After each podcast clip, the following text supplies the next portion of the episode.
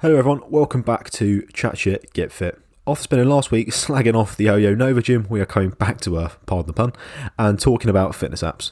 We dive into four main categories, which are running and cycling, recovery, food tracking, and sleep tracking.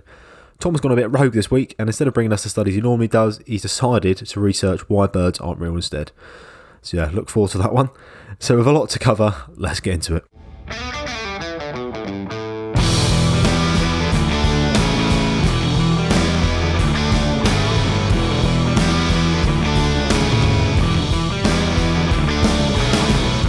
Hello, boys. How we doing? Yeah, not bad, mate. Not bad. Weather's uh, changed still. Absolutely pissing down with rain. Andy, but you you. look exhausted. I am fucking. Sh- I fucked. I feel like I've been through dragged through a hedge backwards. I'm not gonna lie. Today, I don't, and I've done nothing. I've I swept out the garage, and I'm in fucking shit state. I mean, I've got one issue, Bill. So uh, today's podcast about fitness apps, apparently. Now, I must have missed Yes, a mate. memo on that because all the research I've got here is on why birds aren't real. So I think we've crossed right wires here. So the only Why research birds I've aren't real? Yeah, it's a conspiracy. You can look it up. Um, birds aren't real. This is a fact, by the way. I've got the research here, mate, waiting. Obviously, it's all useless now because it turns out I- I'm on the wrong fucking podcast topic. But yeah, birds No, aren't I'm- real. They're Let's listen. Yeah, they're listen. Yeah, you can Google this. You can Google birds aren't real. They have their Yeah, own. fuck um, apps. I want to hear this, Tom. Let's have- go, mate. Let's they have their own website. You can find YouTube interviews from the main conspirator. Uh, I call him Truth Sayer, actually, because what he's saying is the truth. And that is birds aren't real. They're actually miniature drones that the government used to spy on us. And actually, yeah, I'm seeing this. yeah. Now, do you know why the lockdown has happened? It's so they can recharge the birds whilst we're indoors. recharge the bird. well, listen, where do you, where, where do you, you, don't really see birds in winter, do you? Do you know why? Because they've got to charge the birds, mate. They've got to charge the birds. Perhaps they're solar powered, and winter kind of, you know, stops that. But yeah, basically, I've got all this research sat here to prove why birds aren't real, and uh, it's all fucked now, isn't it? So yeah, cheers for that. Well, fucking hell. For those who are listening in, buckle up because we're going to have a fucking hour conversation on birds by the sounds of it. But no, we're talking about fitness apps today. Um, if you've been on the App Store before, you know there's a, an abundance of fitness apps out there, but we're going to kind of focus on four key categories of apps. So we're looking at sort of running and cycling apps, uh, recovery apps, nutrition sort of tracking apps, diet apps, and sleep tracking as well. So we're going to go into them. Obviously, there's more, but you know, you, we do it for if you go for all of them, we'll be here for hours. So another little thing we're going to be mentioning numbers like these little percentages throughout the podcast and that's because i did a sort of an instagram survey uh was it a few days ago now and it was quite a really good response actually i think i got about on average about 75 responses on each question so there's a lot of the percentages are going to be based on on that on that uh, that poll that i did so it's not it's not hundreds of people but then it's not like two people it's about 75ish on each one so I mean, that's Be more quite votes than. I've got followers, so that's a good start, actually. Yeah, he basically showing off now, isn't he? yeah. Woo, fuck you, Bill. Fuck you and your 75 followers. You're in the double digits. Wowzers. Right, we'll, we'll jump straight into the first one, then, lads. We've got lots to get into, so we'll get straight into it. Uh, first one, running apps. Uh, I think most people, we, we all use running apps, don't we? Do we all use a sort of some form of running tracking app? Yep, we do. Andy's indeed. nodding his head. Andy, do you not, Andy? No. Oh, Uh, no, I'm not like keen. I just literally heart rate monitor, and that's that's the only one I've got. and It does Oh, right. Does a kind What of about, bit. so about this Tom Tom you were banging on about for fucking years on the very first episode, or the second episode, sorry. You're banging on this, how great this Tom Tom is. You don't even use it. Well, yeah, I don't go running anymore, do I? So fuck it. Brilliant. what do you use, Ty? You use is- Strava. I think that- Strava's probably the biggest, the biggest player, isn't it? yeah. So I mean, uh, I first got back into running in like 2013 or possibly 2012. So I kind of like hopped around with all the different apps, and you know, I went from uh, things like uh, Endomondo, which is a free running app. Um, I think it's like a Nike running app now, but I never really used that. Um, map my run and map my ride as well, but that's more for cycling. But yeah, I, I use Strava now, and from all the ones that I've used, Strava is it seems like the top dog when it comes to running. Oh. I mean, so going on this poll, then I asked the question was, do you use Strava to track your runs? I want to see if it actually is as popular as I thought it was, and it was actually, it was yeah, it was 75 percent of people said yes, they use Strava. Twenty five percent of them said they don't use it. So I'm guessing they either don't use an app at all, or they might use something. I mean, only Garmin's got its own option, but that's kind of just to go with its watch. Um, a lot of watches have their own software, but yeah, Strava seems to be the most the most popular one. It kind of does what you need it to do, does it? Really, it will log all your runs and more as well. and more, yeah, well, that's what we're going to go into. Really, I mean, there's a premium option. I don't, if you've got the premium option on Tom, I don't have the premium option myself. I do have, I do pay a membership um, for Strava. I think it's about, I'm not 100% sure because you gave me a different price list in the email you sent out. So maybe I'm just getting ripped off and I don't know it. Uh, but I, I got think 48, 48 quid or something, wasn't it, for like a year or I'm on the, two years? I'm on about like 5.99 per month. Yes, yeah. So six ninety nine a month is what I got on the from what I looked at when I, when I actually looked it up. It was six ninety nine a month, I think, ish. But then that was I think I was doing a tra- uh, conversion from American dollars. So Oh, okay. I mean, I think it is important to state straight away that you know you can use the app for free, and it's a it's a fucking awesome app when it's uh, just used yeah, for free brilliant. as app, yeah, well. I love it. Yeah. But obviously, for some of us, there are certain there are certain little extra stats that might help certain populations. So for the average runner, just using the free app of Strava is probably going to be sufficient enough. But you know, You don't even need a watch, do you? You could just use the phone. You could use it on the phone, and it will track your run yeah, your phone's yeah. GPS. So I mean, that's actually another point, uh, another important point we should make, and that is that obviously the app does kind of go off of your fitness tracker, so things like Fitbits, uh, I think Polar watches as well. But you, as you said, you can just kind of put your phone in your pocket. However, you know, we did kind of go into fitness trackers on episode two, so we're not going to go back down that rabbit hole. But if you do wear a fitness tracker whilst using the apps, you will get certain extra bits of data, such as heart rates. So if you've got your phone in your pocket, it's it's just going to kind of go off of like, well, where are you running? It might kind of try and estimate your pace as well. It will map it, but like you know, things like heart rate, you are going to need like a, a, a fitness tracker for that. So another good thing as well, them trackers we're talking about is what Strava offer on the pre. This is the premium option, so you don't get it free. It's a thing called the Suffer Zone. So what it will do is it will update live to your to your tracker on your wrist, telling you where you are on your sort of suffer. They call it the Suffer Zone. It's basically using your stats like heart rate to see how how you are fatigue wise. So if you're working really hard, it will tell you you're suffering, and if you're not working too hard, then it will be on the lower down of the scale. And this will be live live updates to your actual wrist, so you'll be able to com- constantly track how you're how you're feeling during your run. Yeah, It's quite useful. so that's pretty useful. However, if you are wearing a fitness tracker, isn't that kind of what a heart rate monitor is for? Hmm. So there's a bit Yeah, of a, this suffer yeah. zone is this suffer zone is to it will relate to more than just your heart rate. It's to go, go back to your previous results, your previous stats. Oh, okay, that's a good So point. it will Yeah. use all them all this data. It won't be using just your If heart you, rate. if you if you've worked hard enough, and it'll give you Yeah. a little bit more more information on it. Yeah. It, know, it knows what your PBs are, so it'll be like, well, you can run at this pace, but for some reason your heart rate's higher than it would be when you're doing half your PB pace. So that's unusual. So it might be like you just need to rest a bit. Oh, okay, that is Uh, with that cool. live feedback as well, it also speaking of PRs, it will track them. So if you've got like a PR you want to beat, it will show you on your watch like a little graphic. I think it is like a live live update of where you are and how well you need to get to, and kind of like a little race. So you're kind of racing yourself. And that's Okay. another premium option that it comes with. So that would be a pretty cool little tool to use actually, because especially if like you are, if you are military, police, or you're an athlete, and you you need to beat a specific time, then obviously knowing that information real time is going to be a big help, isn't it? Yeah, it's crucial. Yeah, yeah.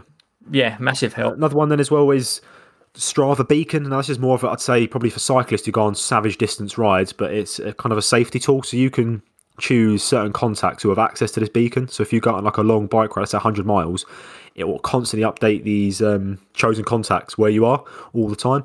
So let's say you're in an accident or I don't know, you decide Well, to so go they, rogue. they haven't heard of you for three yeah. hours, have they? Yeah, You can just exactly. have a look can at the, look app, look at the phone, help- and go, yeah, okay, exactly. he's still riding, he's still moving, he's still safe. Yeah. Yeah. So it's not, it's not that won't be used for everyone, especially not runners, but Yeah, but saying that though, have, who who hasn't got hide my iPhone these days or whatever it is, or where am I? Yeah, exactly, yeah. Shit that is on Yeah. apps on their phone. Yeah, that's how that's what my missus does. She tracks me when I'm on my runs in case she thinks I'm at another woman's house.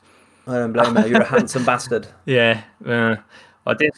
I didn't say the I didn't say the quality of woman I'd be staying with, so I don't know about handsome, but like, uh, but yeah, I mean there isn't there is another. So you were saying, Bill, you know, in regards to cyclists, it might be useful, but actually consider as well trail runners, people that go off of the yeah, road, yeah, yeah, true, yeah. or even here's the thing: we we when it comes to Strava, it's not just running; it can simply be walking as well. I mean, today I went for a Yeah. tab. Hiking. Uh, I went tabbing, which is basically the military word for very fast walking, uh, usually with loaded weights. So I was wearing like a 15 kg backpack today.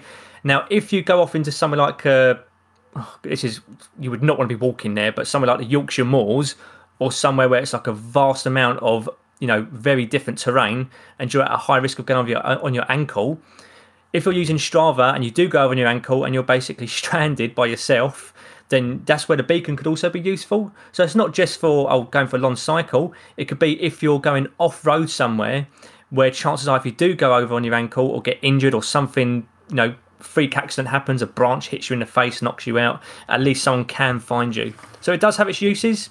Yeah, absolutely. Uh, but I'll be on the most of when I looked into it, the most of the the benefits of premium were kind of down to the performance. So one of them is it's quite a simple one. You think it'd be on the free version, but it's not. It's filtering leaderboards. So you know you can see like stats of who's got best the best speed on this part of a segment. Oh yeah. It doesn't show you their weight and their age, so you can actually break it down to certain categories. So it's more relevant because it's no good you looking at someone who's sixty kilo, you know, nothing, absolute lightweight young guy, and you're old and heavy. There's no point comparing the two times. But if you can break it down, then you can see where you are compared to Yeah, people of they want to make more money out of it, don't they? Of course, so yes, they're gonna they're gonna put it in the in the premium.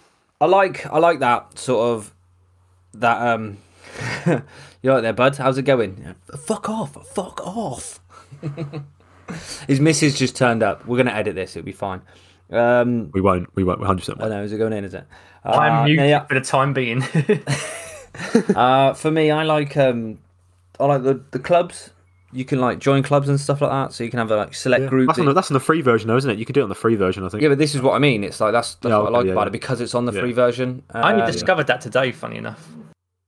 Well, that's that's the thing with it, isn't it? I mean, just looking into it now, there's so many there's so many features which you don't know about. For example, another one here, they've got these are a couple of gimmicks really. They've got heat maps. I, it doesn't. That's not really relevant. It just shows you a heat map of where you've been. So it's basically showing you route, but on a Gucci little heat map. I don't think that's very relevant. Training videos. They're not. I wouldn't say they're that. But You can go on YouTube and get a training video. So that's another one that I don't think is that useful. But the one I found which was really useful, which is actually a really good one, was training plans. So they've actually got these really good plans on on the premium option, which will take you to your first 5k, 10k, half marathon, marathon, and they're all like fully fledged out training programs for for running. And when I looked into them, they're actually really good. They're not like just Billy Basic run this distance. They're like breaking down some really good, solid programs that you can follow to get to sort of do these races. And I think that's for, for the price you're paying a month. I think that's pretty pretty good. They've thrown that in as well. I don't know. Is it, so that's on the that's on the fucking uh, the payment one, is it? Yeah, that's on the payment one. Yeah, so that's included. You get training plans. Yeah, See, do you not? I don't know. I don't know how I feel about that because of the fact that there's so much out there, especially with like Couch to 5K and all this, that, and the other, that's going free. Is it?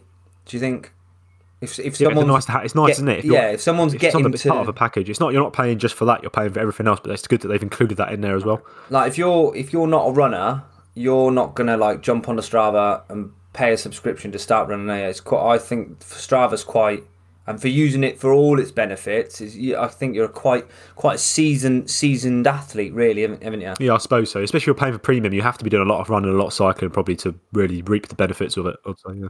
I was looking at this band challenges uh, and all the challenges Strava have, which I think is a really good way to get people to do more. You know what I mean? Get mileage done. So a brand will put up and say like most mileage this month will get so and so and stuff like that. And there's there's loads of these like brand challenges or just challenges going around. I think you can don't actually like, get that really good, actually. Yeah, Good get genuine rewards. So you're looking at like Hmm. we say running for the sake of running and stuff like that. Like yeah, but there's actually like it. It's like a mini competition. If if you're that Yeah. way inclined, you do better with a bit of pressure. You you've got something to chase down. The like this sort of brand challenges or the challenges that Strava have, and I th- I, I don't know what the rewards are, but if they're good enough, I'll fucking start running. Yeah, to wrap up Strava then, lads. Uh, sick for, the, it's free. Loads of good features for free, but if you want premium, it is about. I think Tom said he's paying five ninety nine a month. It's not for the features you get. It's pretty good. But just one point to note is some of the features we've mentioned are not available on mobile. So make sure you check that. If some of the features you are really, uh, if, they, if, they, if you really want these features, make sure that if you're going to be using your phone a lot and not the web app, that it does actually work on the mobile, and you haven't got to keep going on your computer to use them as well. Uh, is there any other apps that you lads want to any mentions? I know you had a pretty good one, Tom, about zombies, was it? Yeah, do you know what? I was just going through my phone and I just saw the icon from it. Um, this was actually one of the original running apps I downloaded donkeys ago, and it's uh, it's called Zombies Run. So it's more of a fun one, but it's good if you're just like general population. You want something, you know, just fun to do, uh, and if you're quite nerdy like me. But it's basically it is a running app. It'll track your pace, you know, tracks your progress, etc. But it's an interactive story. So you put your headphones in, and it's basically like a zombie apocalypse that plays atmospheric music as you're running. But as you're running, you have to pick up supplies, and this is where it's quite innovative. Is that it's it's kind of like a running app slash uh, like a strategic base building game, like those shitty Clash of Clan games you get on your mobile phone. So as you're out running, you pick up supplies that you use to upgrade your base. There is a cool little upgrade feature on there, which is called the chase. And if you have it active, basically you'll hear zombies coming closer in your ear holes, in your headphones. So as the zombies come closer, that means you've then got to sprint faster. So that kind of adds sprint intervals. So yeah, it's a bit uh, it's a bit tacky, it's a bit cheesy, but it's it's just Fuck it- that. It's quite fun and do terrifying. not need, I do not need to be scared on my run. Do you know what? Hindsight, as I do live in London, I I don't really want the realistic 28 days later experience. Yeah, I get you. I get you. Plus, do you not think people just cheat with that as well? They want to upgrade the bases. they'll just like strap it to something really fast, like a dog, and just send a dog running. Oh, you're always going to get one of those types, aren't you? Stick on a would record? I can, just, I can see it now.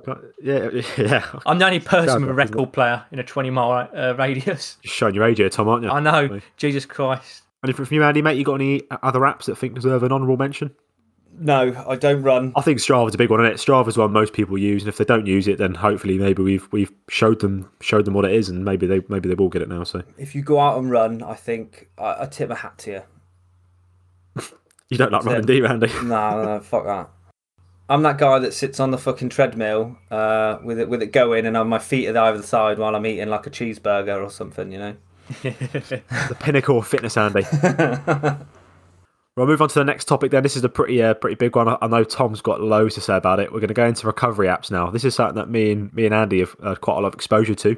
So the two apps that we, we're talking about today are the ones that me and Andy have both used. Uh, the one's called ROMWOD, one's called GOWOD. We're both now on GOWOD, but I did post a question to my followers: which one do they use? And the result was 59% for ROMWOD and 41% for GOWOD. So it's pretty close, but I think the reason is is because ROMWOD's been around a bit longer, and I think it's got a bit more marketing behind it. You see it a bit more on online now, and GOWOD's only just starting to creep in. Uh, before we go into it as well, I want to quickly mention prices. ROMWOD comes in about £11 a month, and then GOWOD is six ninety nine a month. So it's quite interesting. Bear in mind the prices when we talk about the uh, the features. So for a non-CrossFitter like me, uh, are we allowed to say CrossFit? Are we No, allowed it's to say racist. CrossFit now? It's racist. Oh No, fuck. fun- functional fitness, mate. Come on, for, get the memo. For high, uh, oh shit, um, for high intensity metabolic um, Olympic style weightlifting. Uh, oh shit, I've, I've oh, God, let's just call it CrossFit for now.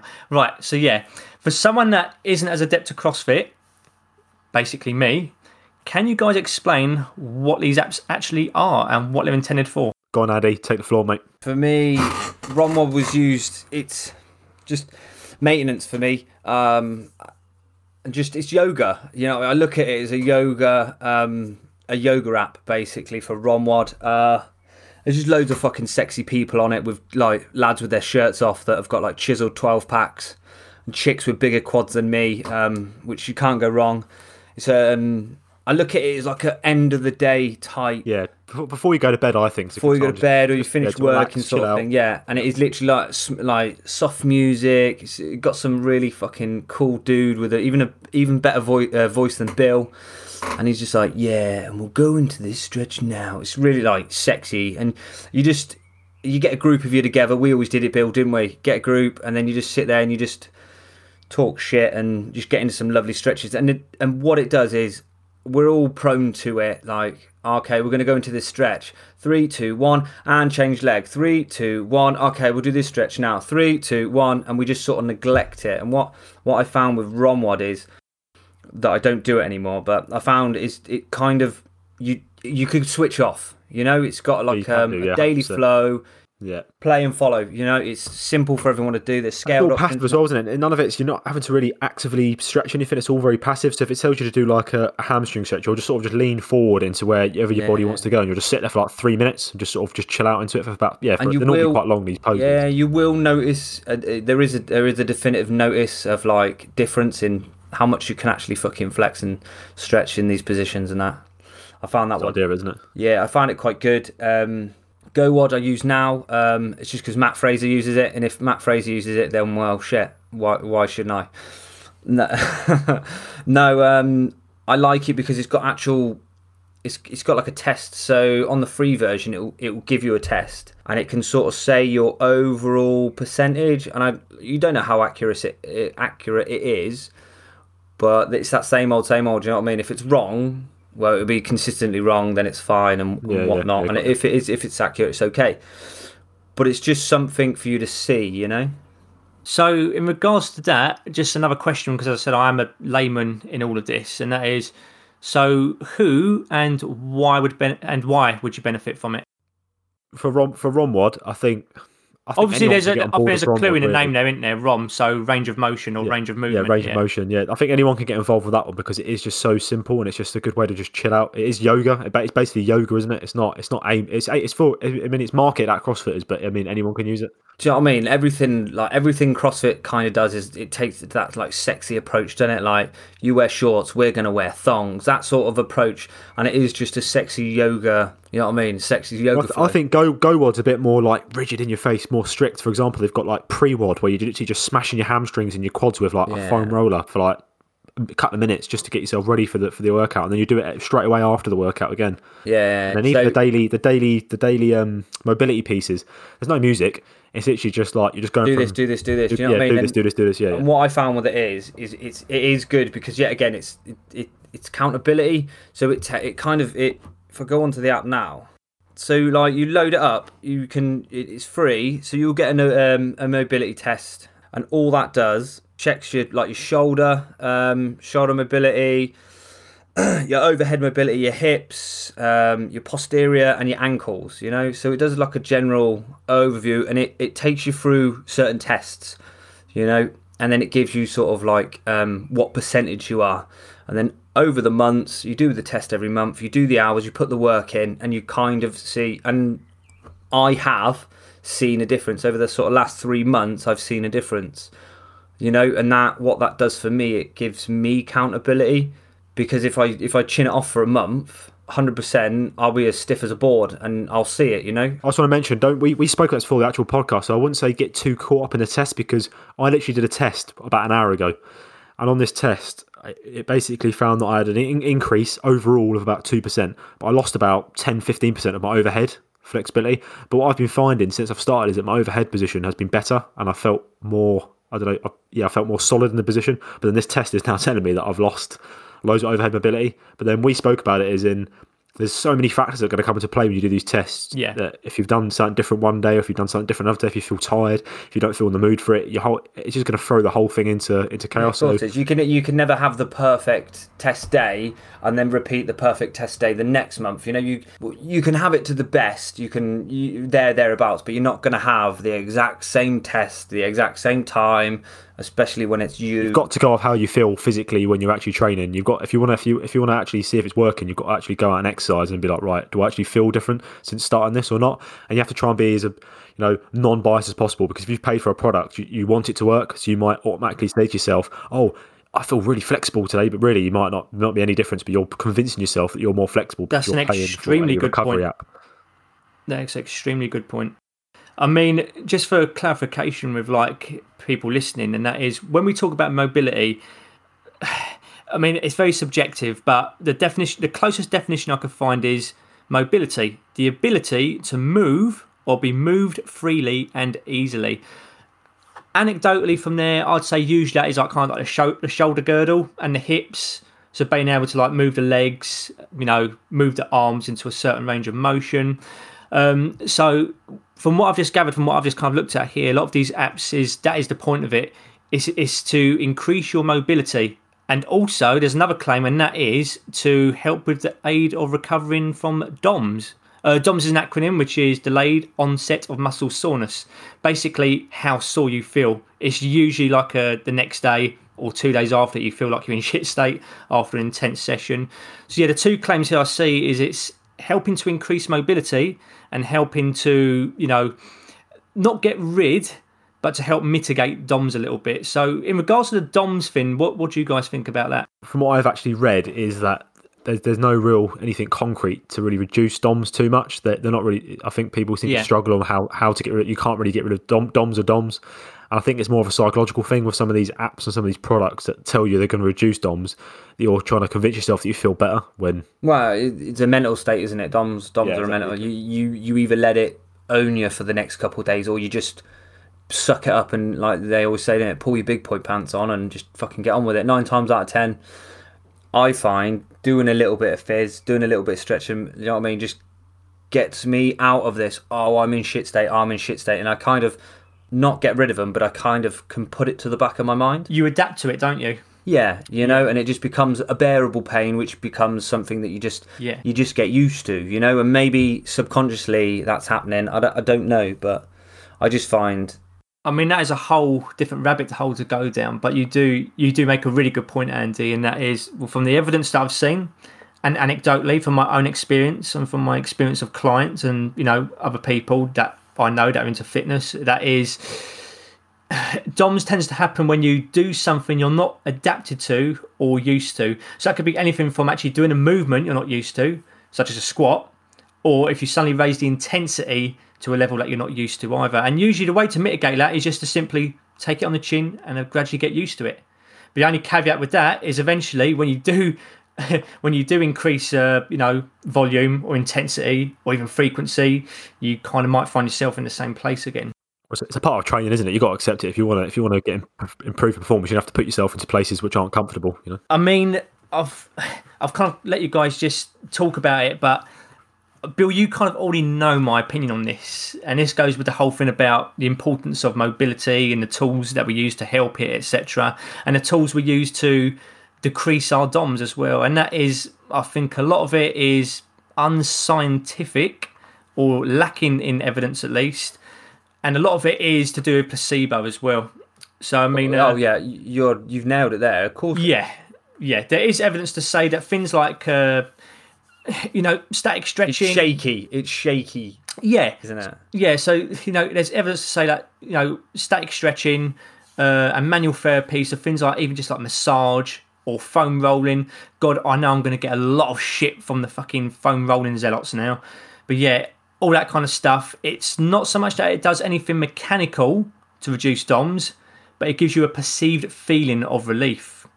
It does give you a perceived feeling. So if you was to foam roll or you was to stretch after a heavy weight session and you feel good, you feel better, then that's that's that's true because it's subjective, isn't it? You feel good. No one can tell you you don't.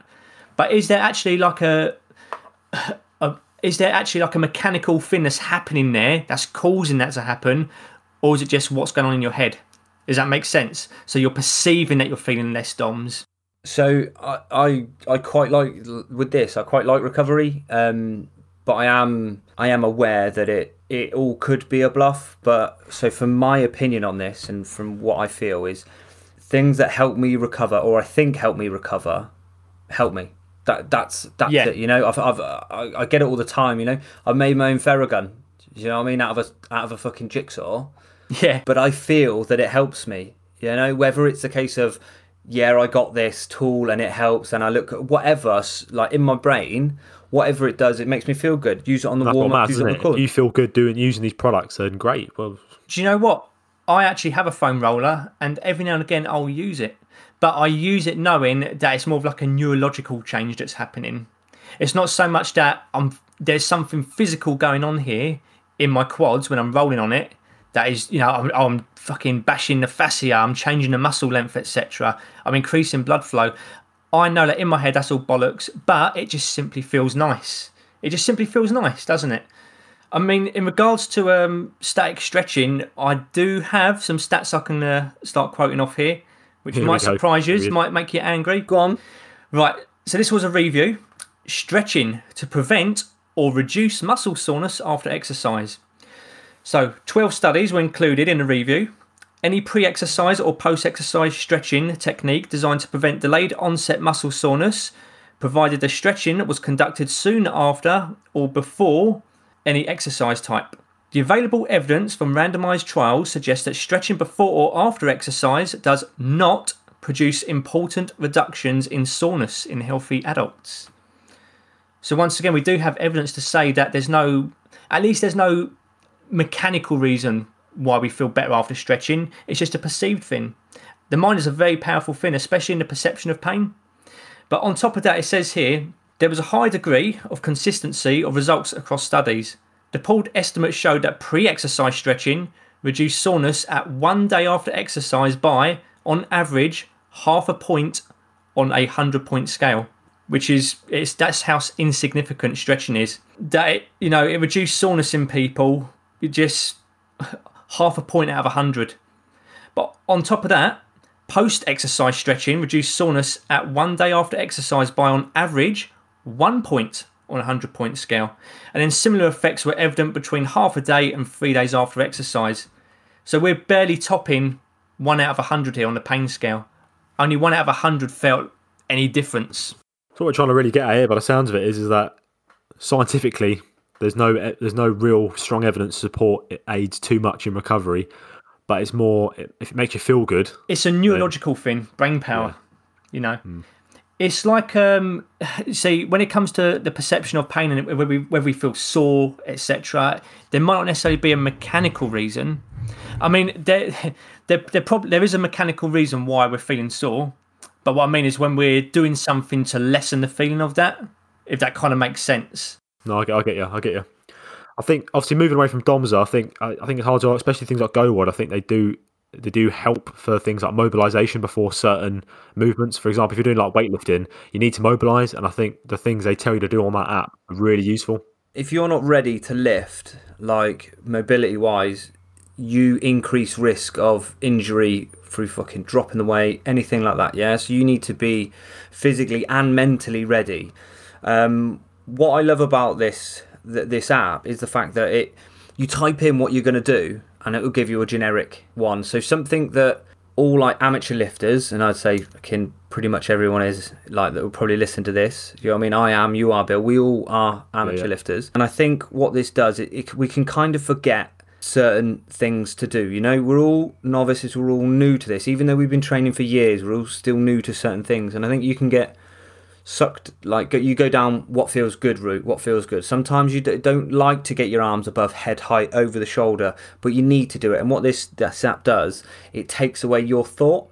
You know you've always got your bank which is great but 8 uh, what is it 8 to 15 10 to 15 minutes pre pre warm up you know on top of your own warm up and it just can kind of you could you'll do and you'll do certain things on there like it's got banks like it's really good because it's got like um, per type which is roller bands and just normal stretching. It's got per zone, so you can pick a body part that you you feel is uncomfortable, and whether it's working or it's all psychological.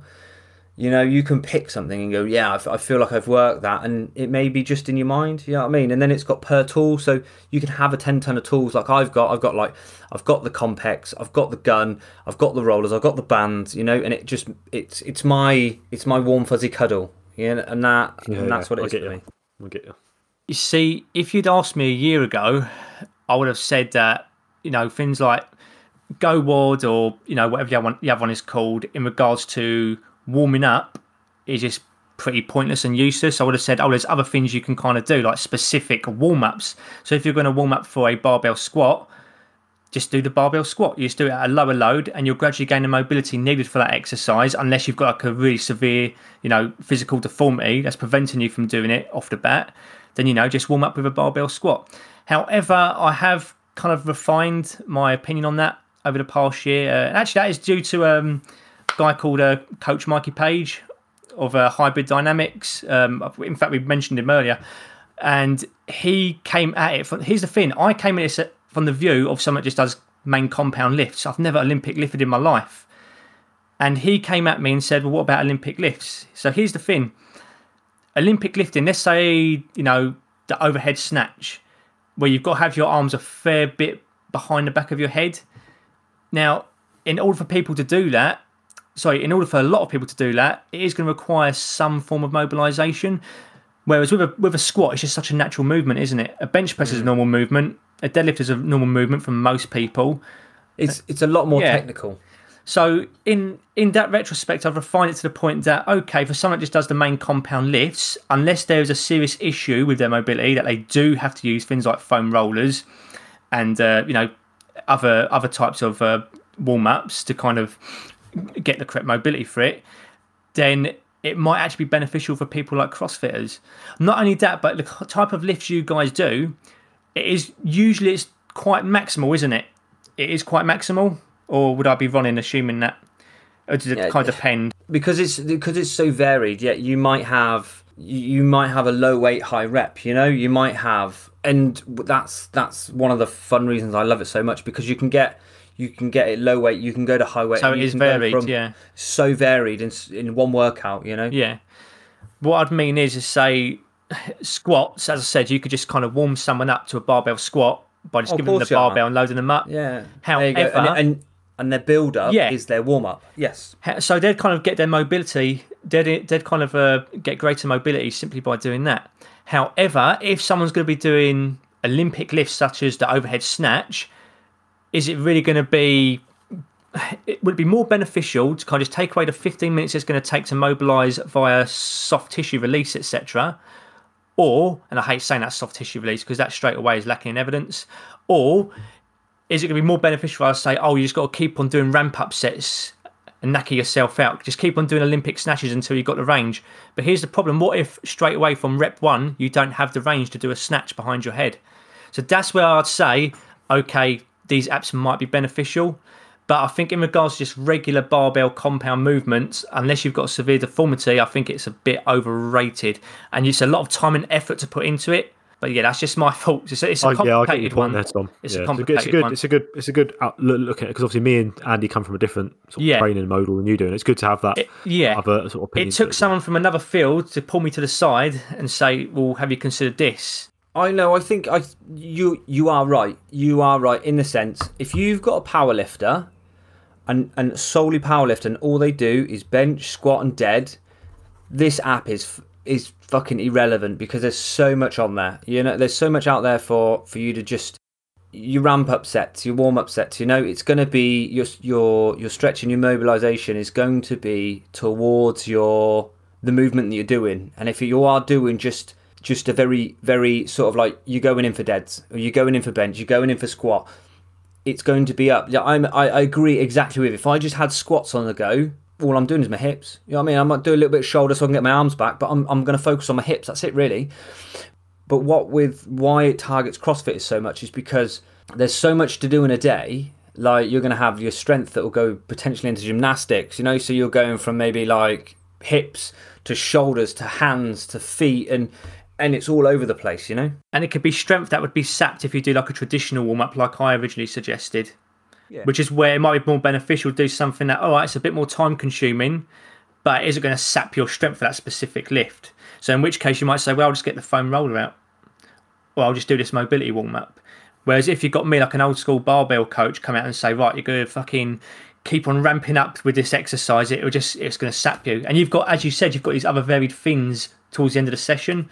So, yeah, there's a lot of nuance to it. But yeah, my, my opinion has refined over the year.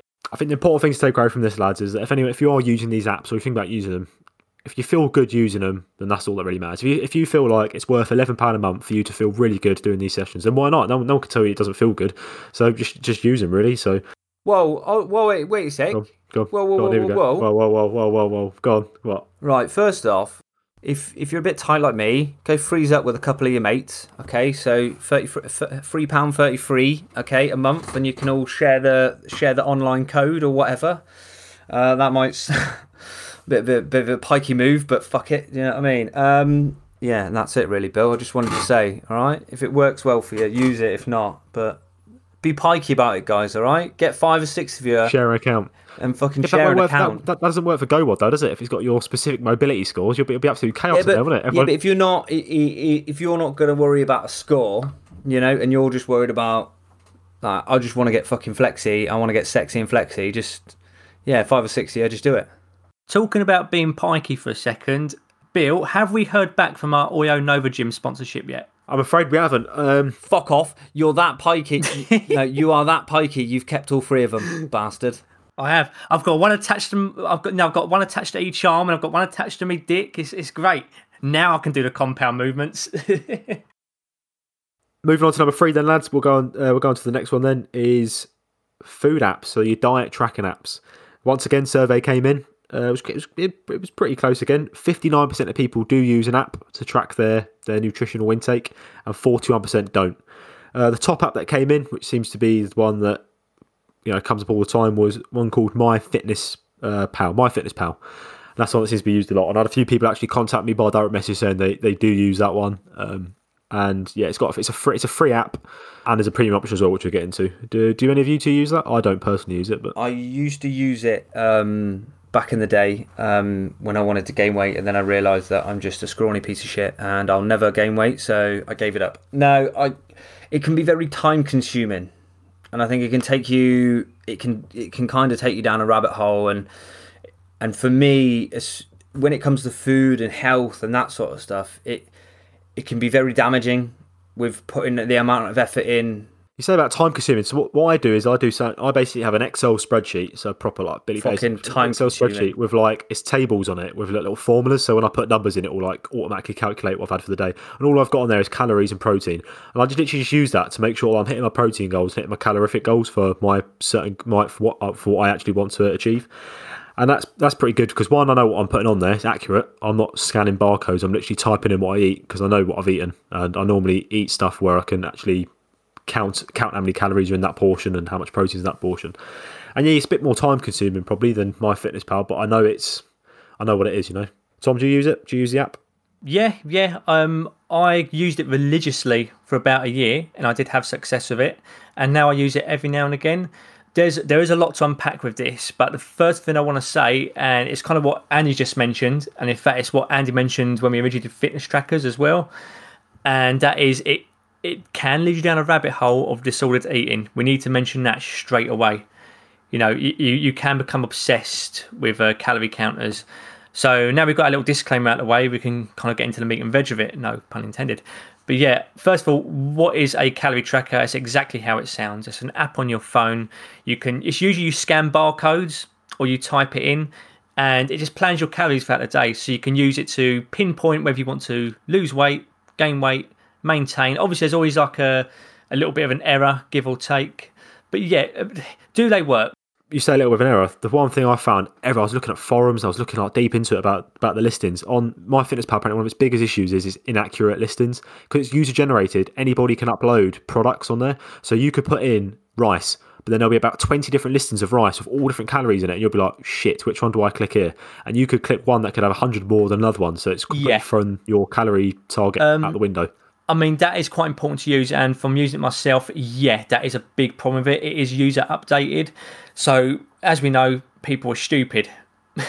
and when they're putting in this nutritional information, a lot of time they get it wrong or they get the portion servings wrong, etc., etc. But if you are going to use it, that's where I make a point that you need to double check. So, okay, I've scanned the product, but at the same time, I now need to look at nutritional information on the back of this product as well. So, you just have a quick check. Now, the more you use it over time, if you tend to use the same kind of, uh, you know, the same food from the same places, you'll kind of instantly know just by scanning yeah, that's, that's correct. I know that's correct. But always double check if it's something you've not had before. Because you can, in fact, I've scanned things before and it's come up with like a completely different product. So, I've scanned pasta and it's come up with chocolate muffin and you're thinking what the fuck is this and that's because supermarkets might use the same barcodes for what might have originally been a different product so you've got to bear that in mind. But yeah i mean do they work? They do work but if you're doing it properly and if you've been honest with yourself as well. But i mean um, you know there, there's been like a fair bit of um, research done into you know calorie counting apps. There's been one in that's been done in MyFitnessPal as well which was quite cool. And like, I've got a bit of feedback here on what people liked about it. So yeah, participant responses to what do you like about MyFitnessPal, and pretty much 100% of these people said it's easy to use. Just a little bit beyond that, just below 90%, people like to receiving feedback on their progress. So they like that it says, "Oh, you've dropped 0.3 kg this week." Or, oh, you've hit your micronutrient intake this week. That's another point to make. It's not just about calorie counting, it also counts your ma- micronutrients. So, what we mean by that is your vitamins, your minerals, etc. Uh, the point the point with that though, Tom, is it uh, from what I know, a lot of people talk about this as well. That it's not, it doesn't really, it doesn't make it abundantly clear that that's what its focus is. It, it focuses on that calorie number, but when you upgrade to premium, which is probably what they're doing to make people buy it, is they they then start to reinforce the sort of the macronutrients of the vitamins, the the other sort of you know carbs, breaking down your carbs, your fats, your proteins, of. That's when they start to get more involved with that instead of just the, the calories, and that's more of a premium feature from what from what I found. Yeah, I mean, I have used uh, the, the the free version. When I used it, it kind of did tell you what your micronutrient intake was, like uh, oh, if you was hitting hundred percent of your vitamin A, etc. So it does it it, it does tell you, but the thing is, at the end of the day, we have to take into account that it's uh, it's specifically a calorie tracker for weight gain, weight maintenance, or weight loss. So don't get wrong, micronutrients are important, but it's it's not the main focus of the tool. Even though you can track it, it's not the main focus of the tool. Uh, good thing about it as well is that you can. So as you type in your details, your specific details, your body measurements, and it will. If you say I want to lose this amount of weight a week, then it will pinpoint to how many calories you kind of need, and you, you kind of put in your activity levels as well. So if you're you know active, so that's like around roughly five thousand steps, I think. Well, it might be lightly active. I'm not too sure now because I keep changing it. But yeah, I mean, it, will kind of go the calories off of that. And when you link it with like a, a, fitness tracker as well, it'll make sure that you're kind of abiding by your activity. But you've got to take into account that sometimes if you wear a fitness tracker, it will try and give you back the calories you've burnt. So you've got to bear that in mind as well. That's where a lot of people. we've been through this up. with the inaccuracies there, haven't we? God, yeah, yeah, we, yeah, we have that. on episode two, weren't it? But um, going back to what people liked, uh, a lot of them put other, and in one of these it was, and this is quite important and this is actually quite a benefit of using the calorie counter. And it is so just below 20% of the 65% of people that said other it was increased awareness of food choices or portion size. And that's a big benefit of it isn't it? Is that it does teach you portion sizes and what it is you're putting into your body. And eventually it becomes and this is what happened to me. Uh, in the first like year of using it, eventually I became like, you know, like the Matrix. There's a there's a scene where he's looking at the screen with all that little green um, kanji figures going down. He says, "Oh, I no longer see numbers. I just uh, I, I, see like oh a redhead, I see a, a, brunette, a blonde, and that's what happened with me. Because I've been using the app for so long, I was just kind of looking at things and I could kind of like guesstimate like how many calories a portion of that would be. I wonder how much protein I'd get from that, etc., etc. Yeah, it's like you say, these apps and what they do is they they hold you accountable. You know, um, and with actual data that you see on apps it, it kind of points back to you and says, hey, you're putting too many Snickers in your mouth. Stop it. Yeah. and, you know, or like, hey, you can use an extra bowl of pasta if you like, mate. Get it down, yeah. I don't know. I, I just don't. Something like that with an app that's free, with something that's that can be quite dangerous okay because it, it can very it can become very quickly you see you hear stories about um so i was on my pti's course and there, there was a chick there and this chick told me about her husband who nearly died because he basically didn't want to have any added sugar in his diet it was a thing that was going through his mind and he was tracking that he didn't want to have any and he nearly creamed in because he was having like no sugar whatsoever so we need dangerous, a dangerous game, isn't it? Yeah. Like when it comes to these sort of things, it can it can be very dangerous. And if you don't know, don't go up to the biggest guy in the gym and go, hey, what's your fitness tracker? What you're using? You know what I mean? Are you on MyFitnessPal? Speak to. There's there's so much information out there. Just get get reading. Don't just take fucking drastic choices and just start cutting or bulking up. You know, get into it. Actually, that's quite a good little point you just made. Uh, first of all, I to mention that there is a lot of misinformation when it comes to nutrition, and a lot of the time it could be subjective. So I absolutely fucking hate the term clean eating because clean eating is subjective. So clean eating to the regular person would be oh just um, single ingredient foods, fruits and veg. But then someone else down the line who's heard well sugar is bad for you. Hang on, fruit contains sugar. Clean eating to them, and this is genuine. I've actually yeah. seen this example. People said clean eating means no fruit, and we know fruit is good for you. And the reason why they weren't eating fruit is because it's got sugar in it. So that's their idea of clean eating. But yeah, you brought up a really good point, and that is um, one of the biggest problems I did notice with MyFitnessPal is that when it first kind of like took off, is it attracted a certain crowd of uh, dieters, and it was called. Uh, I can never pronounce it as an acronym, so I'm just going to say it as the words. It was if it fits your macros. And what it basically was was people said, okay, so these are my macronutrients for the day. It doesn't matter what I eat. Yes, it just yes. matters that you hit your numbers. Exactly. So they didn't care about the quality of their nutrition. Protein, no, don't worry about it. Uh, fats, whatever, doesn't matter if it's saturated fat or not. Um, this, okay, sugar, yeah, but it doesn't matter. So these people were still losing weight because they was sorry, they were still losing weight because they was in their calorie deficit. But what they was consuming was very low in micronutrients. It was just shit. And there is there's actually studies on that. there was a guy that um, I mean, it's a great study in the aspect that it shows that you can lose weight as long as it's a calorie controlled diet, not so much what you're putting in your body nutrient wise. But I mean, there was the guy that did the Twinkie diet. He lost weight eating nothing but Twinkies. There was also another one, the Pop Tart diet. He lost weight because you know calories are king at the end of the day. It's all to do with thermo, uh. Can never pronounce it. Thermodynamics. But just because you can doesn't mean you should, as you said, Andy. And th- this is another thing as well. When you see, I don't know if you guys are, but I see it all the fucking time on like Instagram, YouTube, that sort of Facebook and that. And it's like, hey guys, are you sick of being told what to eat? How about I help you out and we'll get through this? You can eat what you want, when you want, and still hit your goal. And you're like, mm, you look into it and it and it does, like you say, it's like just don't go past these numbers, and you can eat whatever you want. And, f- and for me, that's fucking very good long term, though, is it? Yeah, no, not it's, very good long term, No, it? it's fucking dangerous, man. And can get nutrient deficiencies through that and one other thing. Yeah, exactly. Yeah, that is a thing. You know, it's not it's not made up. what are the reasons that people come off this app though, Tom? Because I remember you spoke to me before the pod that there was on that serve that study you were looking at. There was there was like a reason what there was a big reason why people were coming away from. Oh god, yeah. about- So like, yeah, it was quite this this one is not going to surprise you, especially you, Andy, and that is over eighty percent said that it was tedious to use, and that's it, isn't it? That's why I I recommend if you're going to use it, educate yourself while you're using it. You don't just go in blindly. You've got to you've got to take the lessons of what you're doing. So what I mean by that is you're counting your calories. You're looking at what you're putting into your body, but as you're doing it, you'll learn. You're thinking, oh, so that's what a portion size is, because nothing shocks anyone more than when they actually weigh out a 45 gram, you know, serving of cereal, and they think, holy fuck, that's what a serving is. That little tiny Mate, I piddly fucking bowl. do that. All, I normally have like this this cereal in the evenings just to get my calories. Yeah. And I, I literally when I weigh it, I'm like. This is a fucking portion. I'm like, this is this is like nothing. I've got Fuck like that. four grains of cereal in my bowl, Yeah. and then that's When it it's says an run- borrowers. portion yeah, when it Yeah. says a portion to me, it is like brimming over the bowl. Do you know what I mean? yeah, hundred percent. But as I said, you can you can use it to educate yourself, and that's why you know it did say in in the graph that some people did like the idea of like learning what it was that was going into their bodies, and they was learning portion control. So short term, okay, I'm going to calorie count for about a month. Whilst this is happening, I'm not doing it blindly. I'm taking notice of what's actually going on here. I'm taking notice of well, how many portions is this pasta? You know, how much meat should I eat a day to hit these protein goals, etc.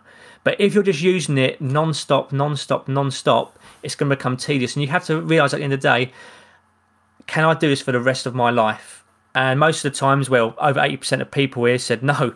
So you know, it's one of those things Well, you where got if to you think most of the people who use this are just normal, normal men and women. If you if you're like a serious athlete, then yeah, you're going to get through the tediousness because you. But it's not even that, part of though, your is it? li- If, you're if you're a serious athlete, you, you and you make like if you make money from being an athlete, you're gonna have someone who tells you what to eat. Yeah, that's true. Yeah, you're gonna have someone that who does You know, That's and they're gonna tell you they're gonna tell you a your your what your Yeah. you know what I mean. Like you can get you can get a test now that tells you your intolerances, like 250 quid.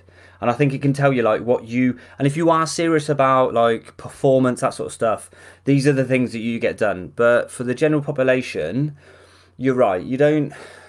I don't want to say like it's it's fucking not needed and that, but when like you say, Tom, Bill, there's so much misinformation. You need to go. You need to go down. I don't know. Is it the fucking World Health Organization, whoever the fuck it is, or like whoever they are? There's there's certain there is certain companies or or organizations that tell you basic food ins and outs.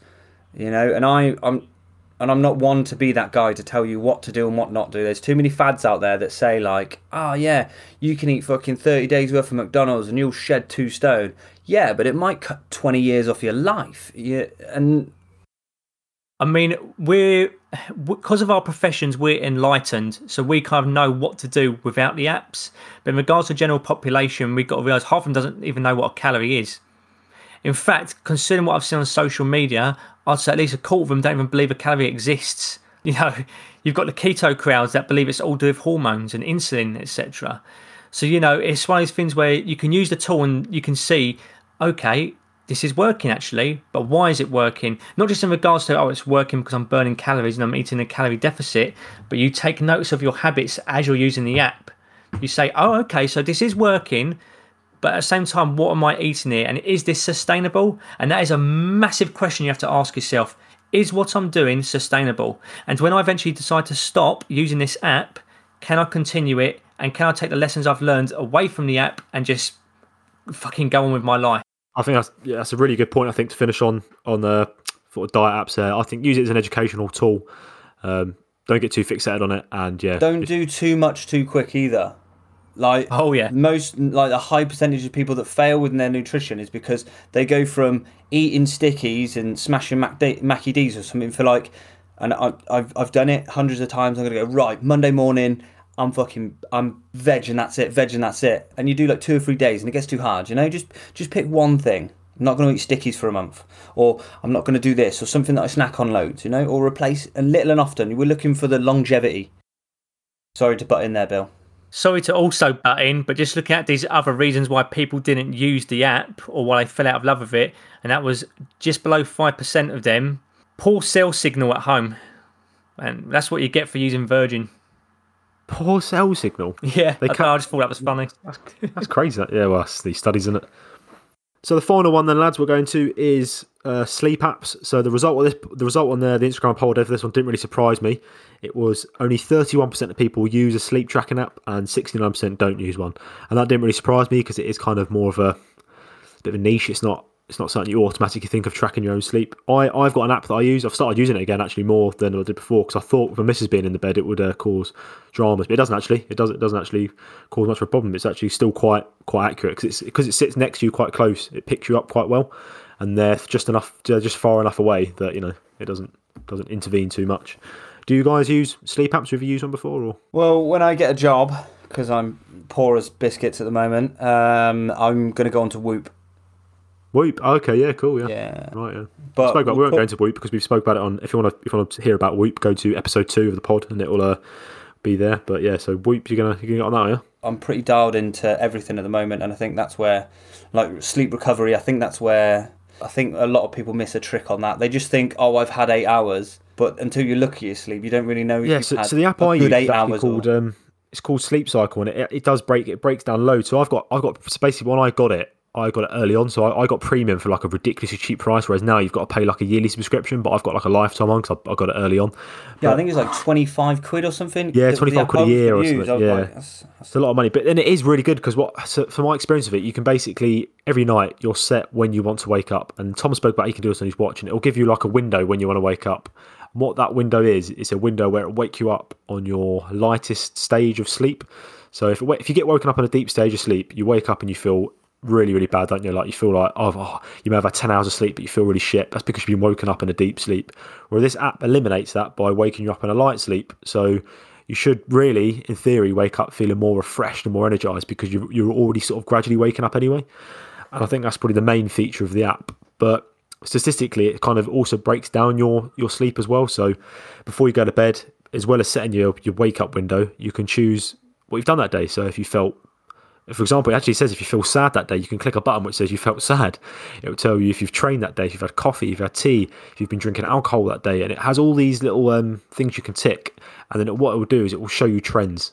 So, for example, I know for a fact this is like this is back when I was using it really heavily. Whenever I was ha- if I went on the piss like the night before, my sleep quality was really really low. And I noticed that trend because when I clicked on the alcohol the alcohol button on the app, it showed you that my quality compared to my normal sleep with the alcohol, and it was a massive difference. And I think that's another another thing as well. It shows you trends of your sort of daily routine and what's impacting your sleep quality and what isn't impacting your sleep quality. Hmm. I mean, the good thing about that is, as you said, you can set a trend. So at first, you might not necessarily know why you're getting shit sleep, and sometimes it's out of our control as well. I mean, if you sleep next to a snorer like me, it's definitely out of your control, unless you want to smother him with a fucking pillow. But we're not going to go down that route. But yeah, I mean, That's, uh, that's episode ten. How that to get rid of episode 10. And then episode 20 will be when I release, because obviously there's going to be a gap in between that time.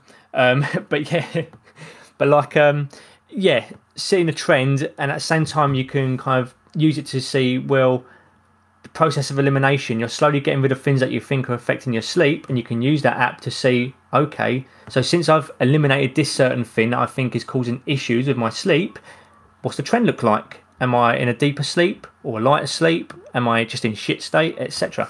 Speaking of uh, snoring, Tom, this app actually does register your snoring, so you can actually go onto your night's sleep, and if you were snoring, it records it. So it actually records you snoring in the middle of the night. Does it can shock it, you if you start snoring? No, I don't. Well, that, I That would be a good app. No, it's quite funny to go back and um, go back and listen to when you were when you were snoring, and that normally correlates when you're in a deep sleep. So But yeah, I mean, um, so sorry, Bill, can you give me those stats again for what people said about whether they've used a sleep tracker or not?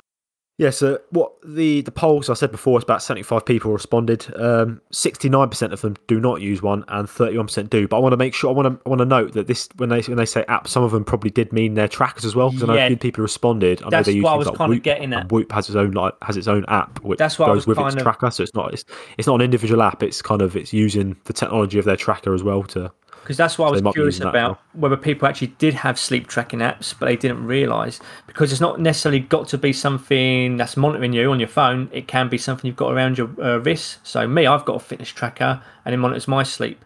So you know, I might have actually said on the poll, "Oh no, I don't have a sleep tracker," without realising, yes, I do. It's on my wrist. But yeah, they're definitely useful tools, especially when you said in regards to. I mean, we mentioned it on episode two, so we, you know, it's kind of deja vu again, isn't it? But we mentioned before that just simply quality sleep affects everything, not just exercise performance, but what Andy was talking about earlier. I can't remember if we actually spoke about this during the podcast or if it was before the podcast. But you know, a lack of sleep can even affect your mobility. Yeah, and I think that's that's why people. I, th- I personally think people should be. It's one of those things where people don't think to track. They think about tracking their nutrition. They think about you know reco- like recovery apps like stretching and stuff, and like, they're running. Or oh, uh, how many miles I ran this week on Strava, but they neglect the thing sleep, which is probably the most important thing Yeah, in terms of your extremely important. performance. Well, that that's where that's where you actually become bigger, don't you? You know, in your Yeah, in your sleep, grow that in your where sleep. Yeah. is where everything grows. You know, so if you're You're get down it, for I- maintenance. I do.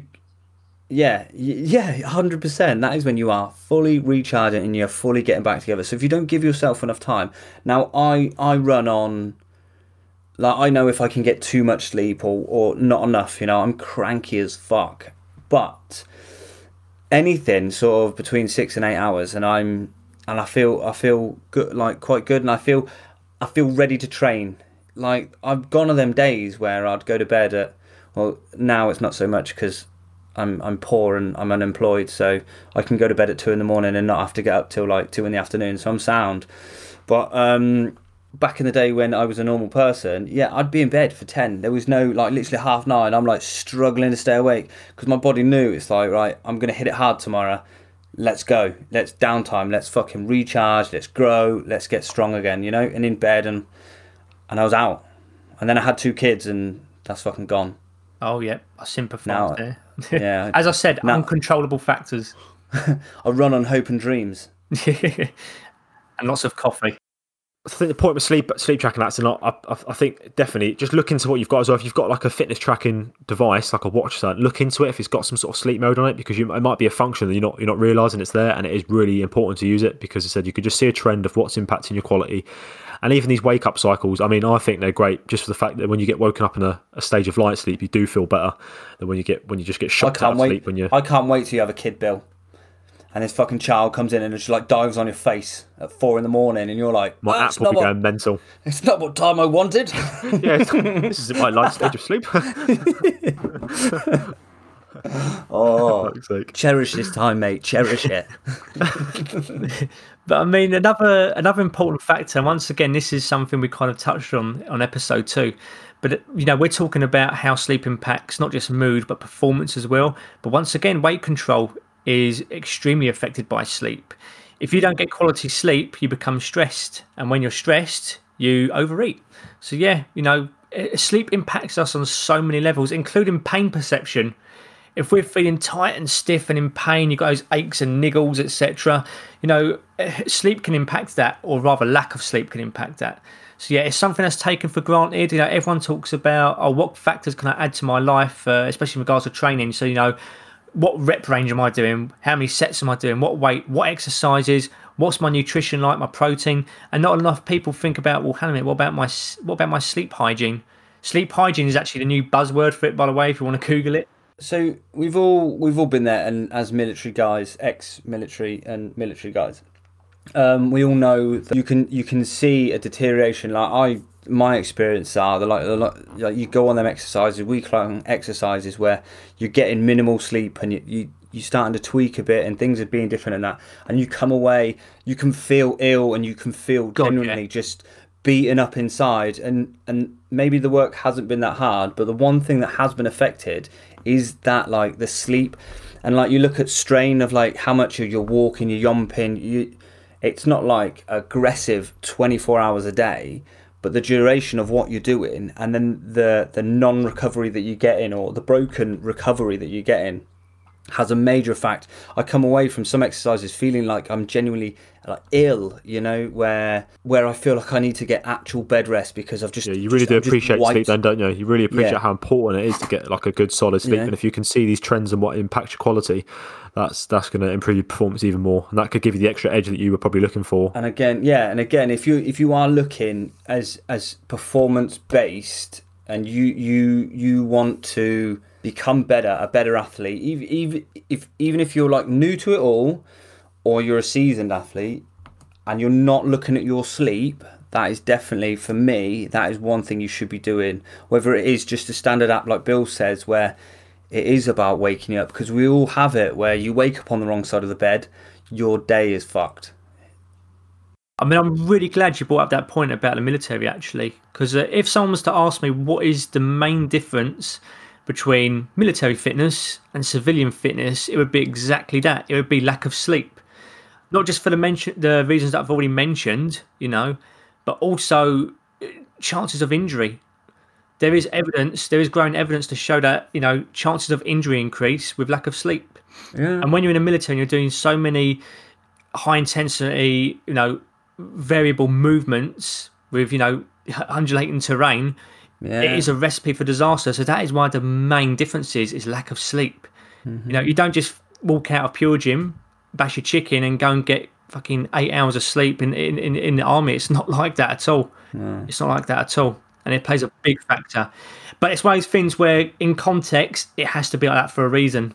It has to prepare. You have to Uh, of adapt. course, of course, you have you have to you have to adapt to it, don't you? You have to know what it's like to be in such a state of fatigue and know that you, you can keep going. That's what it has to. You have to know it, don't you? And you have to go But through what, it to it. But what I'm saying is, when you don't have to be like it, really look after. Yeah, yeah, exactly. When, when you're at home now, Appreciate it. yeah, Go to bed right now, everyone. Just go to bed. If, If if I've you bored you to sleep, then go to bed now. if you are in the army and you're on stag, there's this really cool thing you could do where you put the lip of your helmet on the sight and you could fall asleep like that. And if you sense someone behind you, you just go, I was just resting my eyes. And usually they're fine with it. They're absolutely fine. They say, yeah, yeah, yeah, you, you crack on. Works every time, doesn't it? Works every time. oh, I nearly robo gens then. I didn't. I just want to confirm. Oh. I don't know, mate. Your, your hairline's getting there. yeah, it's a self rope. I'm already half prepared. just got to Oh, do this, five this is this is taking a nasty turn, and I am out. It's On a that note, lads, well, uh, I think we should wrap up the episode here. And we'll, uh, COVID cut, all right? There's no barbers open. COVID I've done it myself. Oh, mate, I think it looks good. What, the, the missing tash or the RoboGen? The RoboGen. Right, I think we've uh, we've covered majority of fitness fitness app stuff there. If anyone's got absolutely any more questions on any fitness apps, any ones we've discussed or any any ones that we haven't discussed, uh, you can get in contact with us on our social media. Once again, it's in the show notes. Just drop us a message. We'll yeah, if anyone's if anyone's got anything that they they feel that we haven't covered and that they fucking love, drop me a message, and I will gladly look into it. Sounds good. Uh, next week, guys, we'll, oh, it's going back to another mad one, isn't it? So if you haven't heard, uh, social media's been blown up last couple of days. A thing called Skinny Jab. I'm not going to go into it, but it's called Skinny Jab. If you, if you, it's mental. It's basically one of these fat loss sort of, I'd say gimmick. I'd say. I mean, but we're gonna we're gonna go into it next week, and we're gonna go into many more. It's, it's not just fat. It's not just Skinny Jab. There's loads of products out there which claim to help you lose weight really fast without any of the, the hard work. And we're gonna go into them all. We're also gonna have a um, guest to us next week guy called Coach Dean Hammond. He's been very vocal about the skinny jab, so we're going to have his input as well. He's got uh, loads of experience in the industry, so I'm sure we'll get another perspective from him as well. It's I know got to do you with massively fat, and he used them, and now he's ripped. yeah, he's, he's riddled with skinny jabs. yeah, I'm booked in for mine tomorrow. with with with Dean Hammond. with Dean, yeah, Yeah, Dean. we're, we're going to hold hands as we get stabbed in. But it's been blown up massively, guys. So um, it's, I think it's something we need to talk about, something we need to address. We, we, we like to talk about hot topics, don't we? And this has been probably the hottest one this week, so we'll talk about that next week then. Any closing points from you, gentlemen? Foam rolling is shit, and uh, static stretching is vastly overrated. Um, um, and yeah, that's it. Oh, birds aren't real. Oh yeah, let's not forget about that. Birds aren't real, the clarify, drones, birds yeah. aren't real. Uh, if, if if I'm not on the next episode, you know that the government has silenced me. Just as short as they silenced Jeffrey Epstein. And with that, I think we can end the podcast. As always, lads, it's been a pleasure. See you next week. See you later, mate. As always, thanks for listening. If you did enjoy the podcast, please don't forget to subscribe so you do not miss out on the next. Next week, we're going off some more dodgy products, and it's a turn of Skinny Jab and all of its friends. It's going to be another crazy one, and we've got guest coach Dean Hammond on board, so it's going to be one you don't want to miss.